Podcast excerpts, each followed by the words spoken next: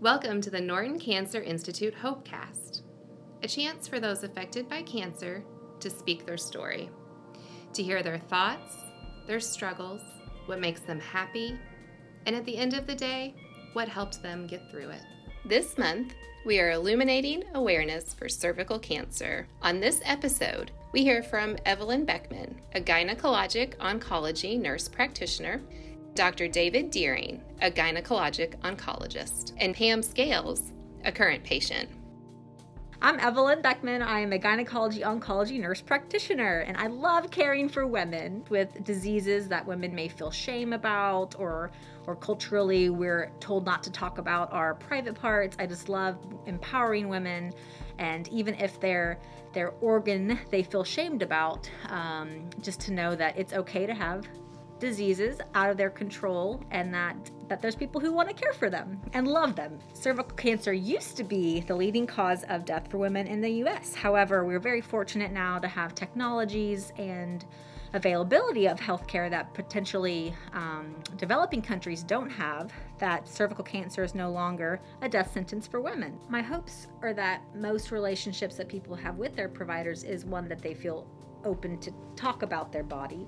I mean, a provider, a doctor, a nurse. I mean, they they love the human body to begin with. That's why they went into the science. So a patient shouldn't feel embarrassed or fearful to talk about their feelings, their the things they're sensing with their body. For an individual who may be nervous to talk about their what they're feeling in their body with a provider, please know that even in this day and technology, we have increased use of virtual visits and televisits. You can email your provider, MyChart message your provider there's so many ways that you can feel comfortable approaching a physician outside of just being on the exam table that we really encourage people to bring up concerns that they have with us at any time. In our current state of cultural uncertainty and pandemic uncertainty, we must choose hope and not fear of disease. And the benefit of having screening tests like the pap smear, they empower us in our fate and give us health by our own choice for an individual who may not have a PCP or an OBGYN, currently Norton itself has a physician finder phone number. It is 502 629 1234, and the individuals can find a physician who's taking new patients, who can be close to your home, your work, whatever's convenient for you,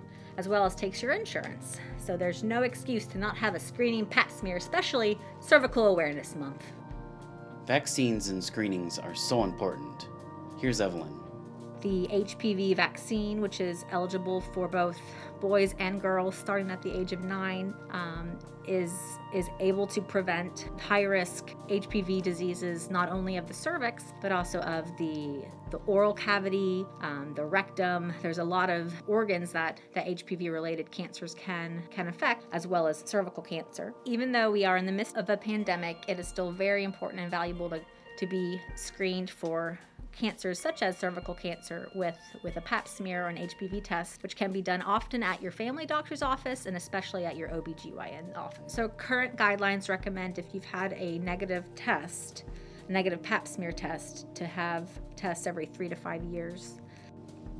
Here's Dr. David Deering sharing his wisdom from working with women with cervical and other gynecologic cancers as well as the important treatment advances that have been made in this field. I am Dr. David Deering with the Norton Cancer Institute, Norton Women and Children's Hospital, St. Matthews, Kentucky. Well, cervical cancer is a major killer of mainly young women all around the world. There, there are many, many more cases in third world countries than we have in the United States. It's a major cause of, of morbidity and mortality even in this country, and particularly in, in underserved populations, inadequate access to healthcare resources. There have been some uh, exciting innovations in the diagnosis and management of, of cervical cancer over the last few years. One huge advancement has been the vaccine for the human papillomavirus. Most cervical cancer is related to HPV infection, which a large percentage of the population gets exposed to in their adolescent years or when they're young and, and become sexually active. Fortunately, most of those HPV infections resolve, but there are certain strains of the virus, such as 16, 18, 32, 33, 35, about 10 that are considered oncogenic, and they can cause first high grade dysplasia, and then that can progress to invasive cancer. HPV vaccine has remarkably reduced the incidence of high grade dysplasia and carcinoma in situ and and, and, invasive cancer in, in the vaccinated population. And HPV, as an aside, is also implicated in other cancers, cancers of the oral pharynx and head and neck in, in men and women. And so getting young people vaccinated can, can also reduce those cancers. Unfortunately, there, the vaccine, the current vaccine, doesn't cover all of the oncogenic viral strains, so we are seeing somewhat of a shift of HPV related cancer to, say, type 37, which is not covered by the vaccine. But um, hopefully, maybe there'll be a new multivalent vaccine before too long that would cover more or even all of the of the oncogenic HPV types. But in the meantime, we can celebrate the success of the vaccine that we do have and certainly encourage all eligible young people to get it because it, it can make a difference. Here's Dr. Deering on treatment options. But in the last 20 years, we've, we've learned to combine radiation with chemotherapy for locally advanced cervical cancer and seeing dramatic improvement in progression free survival and overall survival by using a weekly low dose of chemotherapy to sensitize the cancer cells so that the same dose of radiation kills more cancer cells. Dr. Deering and all of your team members here at the Norton Cancer Institute bring the very best practices to inform your individualized treatment and care rooted in evidence. The data were very compelling that um, the survival was better in patients who had an open radical hysterectomy uh, for early stage cervical cancer. So we've all pretty much gone back to, to, to open radical surgery. Now I've modified my technique and I now do it through what we call what in lay terminology might be called a bikini cut so that um, they don't have an incision that extends into the upper abdomen and the surgical morbidity seems to be improved and hospital stays are shorter and post-op pain is better. So i kind of do a modified minimally invasive procedure through a, a, a bigger incision but not as big as we use, used to use Another important advance in, in the treatment of advanced cervical or cancer or metastatic cancer was the addition of uh, biologic agent. The generic name is bevacizumab, and it's and it's commonly used uh, in colon and rectal cancer. It is it is uh, anti-angiogenic, meaning it inhibits the development of new blood vessels that tumors need to supply themselves with nutrients and oxygen and carry away waste products. And we learned that adding bevacizumab to standard chemotherapy, which is typically two drugs. One is called carboplatin, the other called Taxol. We've learned that we can dramatically increase response rates and, and survival by using the three agents together. And patients really that we used to not have much hope for are, are doing much better with the three agent combination of carboplatin, Taxol, and bevacizumab, seeing more complete responses, more partial responses, better uh, progression free survival. The most recent uh, advance that's really exciting is we've learned that certain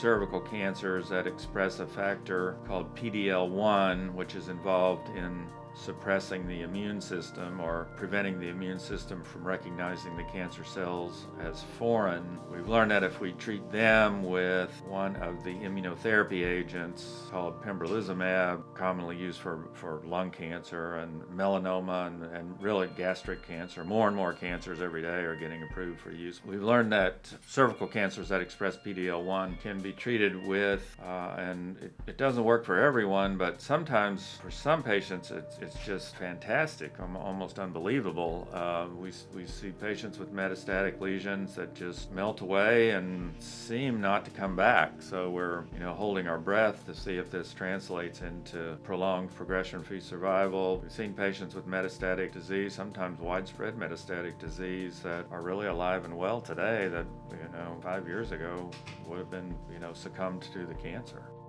A key to success we share with each patient and their family we serve here at the Norton Cancer Institute is through the development of honest relationships.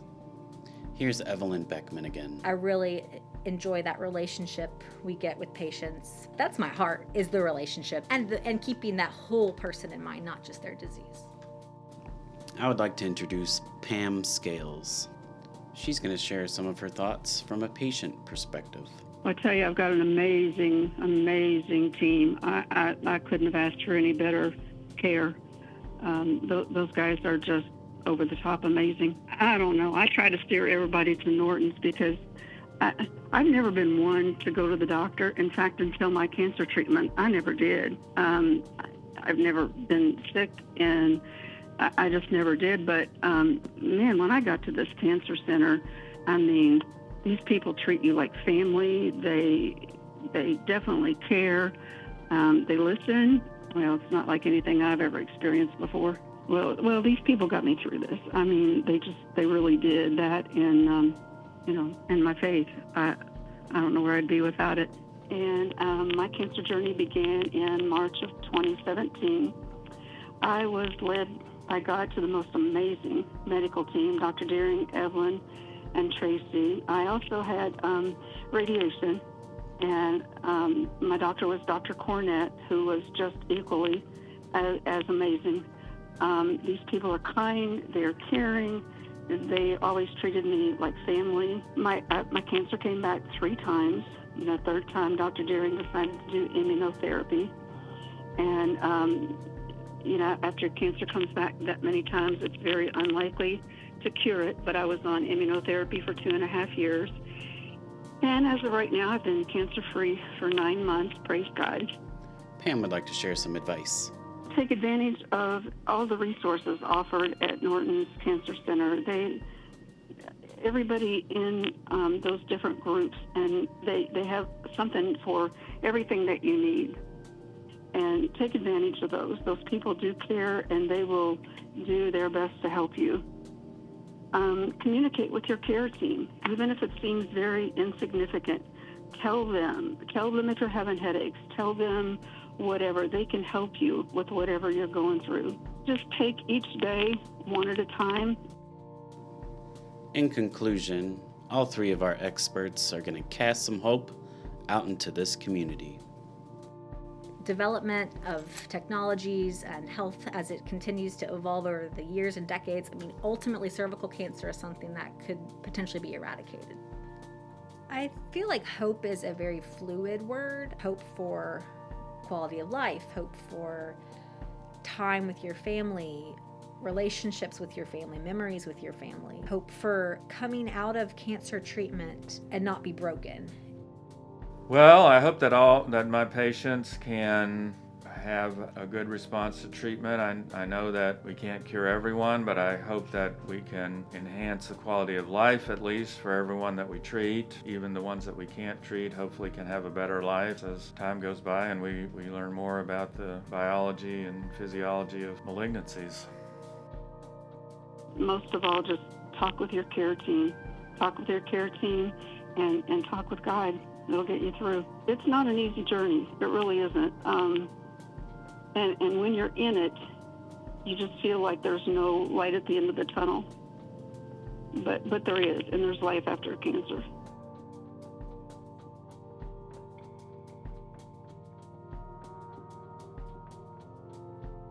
Thank you for listening to the Norton Cancer Institute Hopecast, casting hope out into our community.